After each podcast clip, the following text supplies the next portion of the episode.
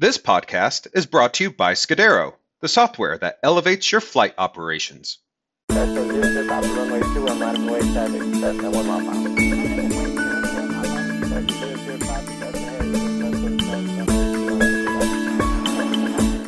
event in Wyoming earlier this year highlighted sustainable alternatives to the jet fuels we use today. What are the challenges and what are the possibilities?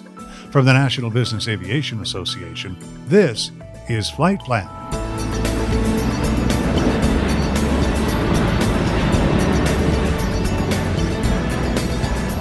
I'm Pete Combs with your trusted source for business aviation news. It's one of the latest efforts to demonstrate the viability and safety of sustainable aviation fuel. A 7,300 gallon sample of blended fuel at Jackson Hole Airport in Wyoming. And if Keith Sawyer and others in the fuel industry have their way, we'll be seeing a lot more of this as replacements for Jet A fuel become more available. Keith is manager of alternative fuels at AvFuel based in Ann Arbor, Michigan. Let's talk about this event with Keith and with Jim Elwell. He's executive director at Jackson Hole Airport. Keith, what's the significance of SAF demonstration projects like this one that have been held at airports like Jackson Hole? Clearly, business aviation, though the volumes are smaller than our colleagues in commercial, has a role to play in adopting these sustainable fuels made from these various feedstocks and then blending them in with our refined jet to make available to our customers. We've taken the stance not only through within AvFuel, but also within the associations and the coalition that we're a strong partner in with educating as many of our stakeholders as we can on the viability of the product.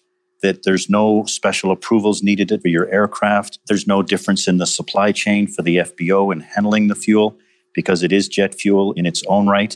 Uh, there's no special procedures and so forth. And it's really, really been around education and making sure that that people are aware of its of its opportunity and have business aviation do its part since its announcements in 2009 2010 release of our guide on sustainable alternative jet fuel and other things just to bring people along you know the education path so that we can then begin to promote it through these demonstration activities such as at Jackson Hole such as what we did at Van Nuys and such what we did in support of the flights to EBACE in, uh, in May.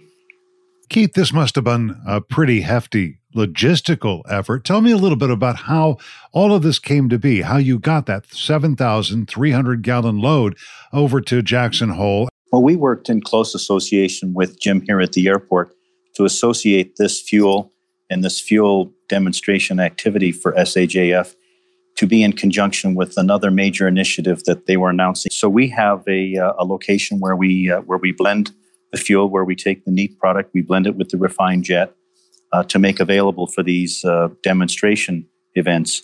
Uh, we're not at uh, anywhere remotely near you know commercial capacity, but we do have the capability of building some of these demonstration blends, which we've made available in this instance as we did in the previous ones at Van Nuys and, uh, and Farmingdale, New York, to bring the 7,300 gallons to the airport as, uh, as blended and have it go into their storage, have it ultimately transferred through to the, uh, to the various aircraft here.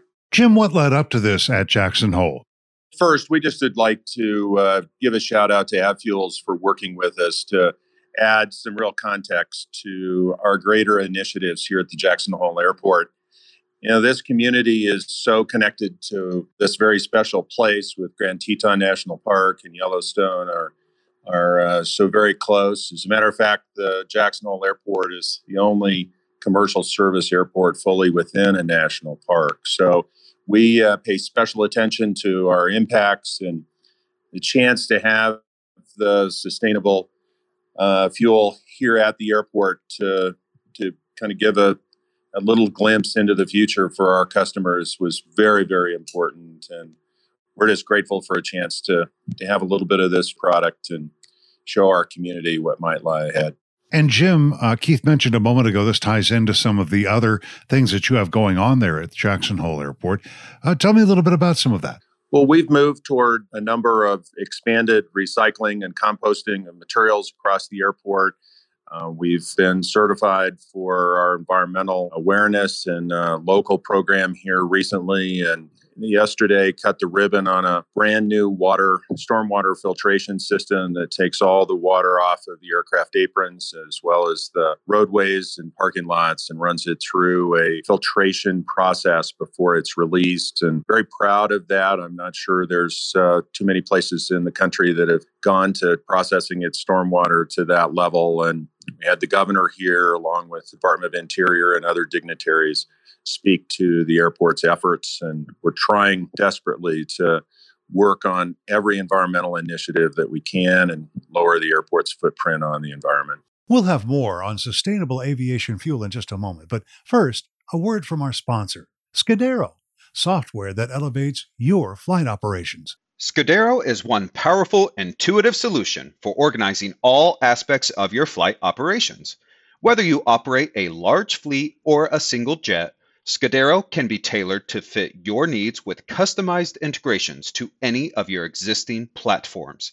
Access your operational data from wherever you are and enable your pilots to access relevant information using the Scudero Crew app.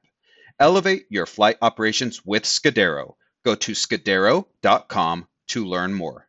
We're back now at Jackson Hole Airport in Wyoming, where we're talking about an important demonstration of sustainable aviation fuel.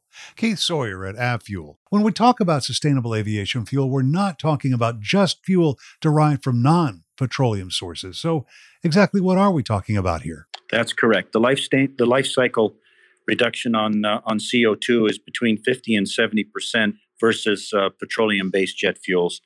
And it's all through that, uh, through that closed loop where you're, uh, you're consuming significantly more CO2 than you're releasing as you go forward with an ultimate outcome, you know, through to the wingtip and to the motor, through the processing, through the generation of the neat product, through through the feedstock production, is all a, a net benefit, and that's where you get the sustainability component.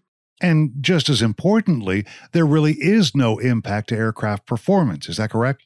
None at all. The OEMs have, have signed off on this uh, product. You know, there's a few that are still uh, still testing it. You know, as we uh, as we go forward, but the uh, engine manufacturers have fully endorsed the product. You you need to make sure that you're blending it to the specifications that have been adopted for each of the uh, each of the pathways by uh, the FAA and ASTM.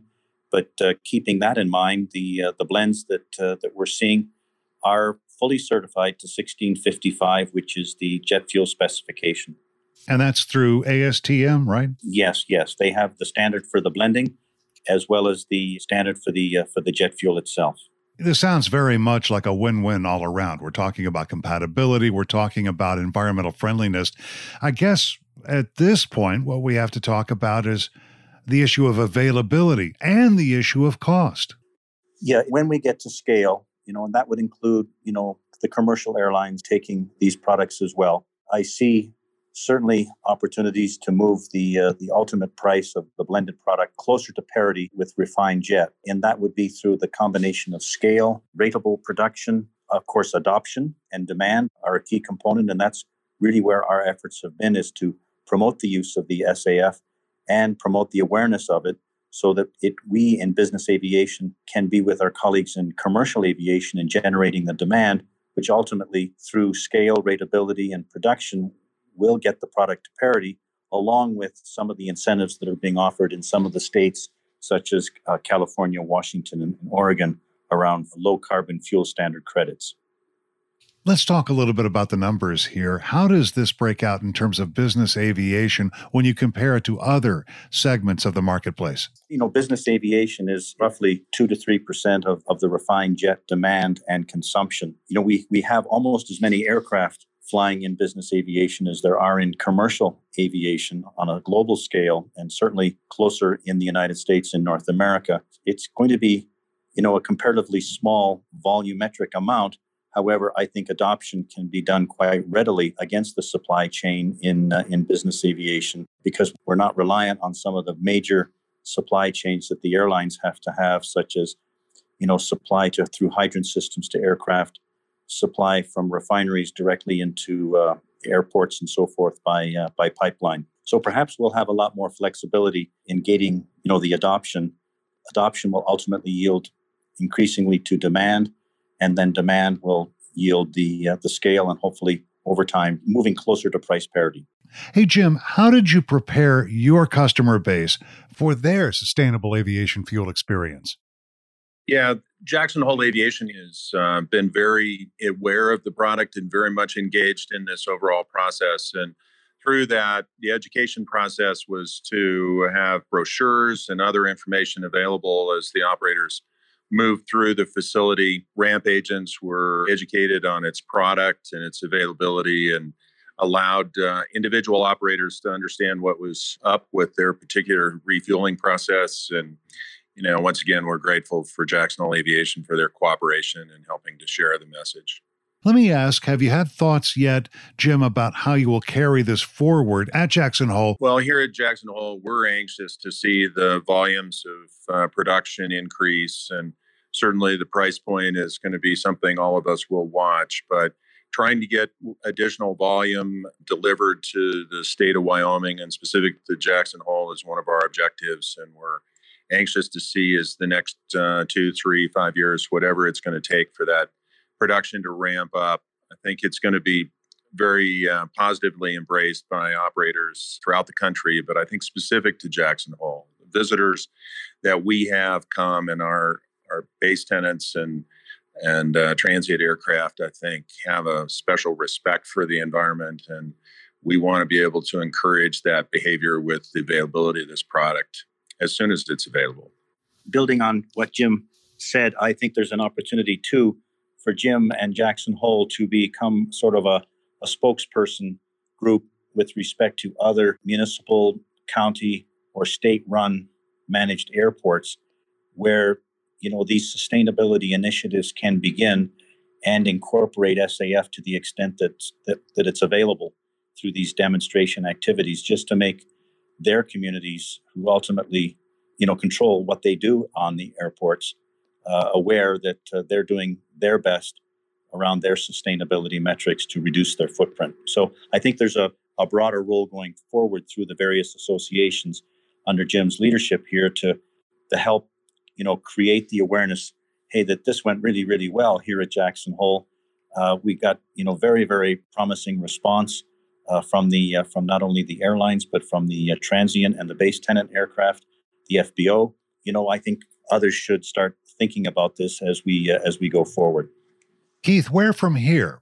I think the lead in around the guide and a reminder on how we have moved this far through you know the demonstration activities that we've done, the releasing of the guide. Keith, you mentioned AvFuel's guide. There's also another resource online, of course, futureofsustainablefuel.com.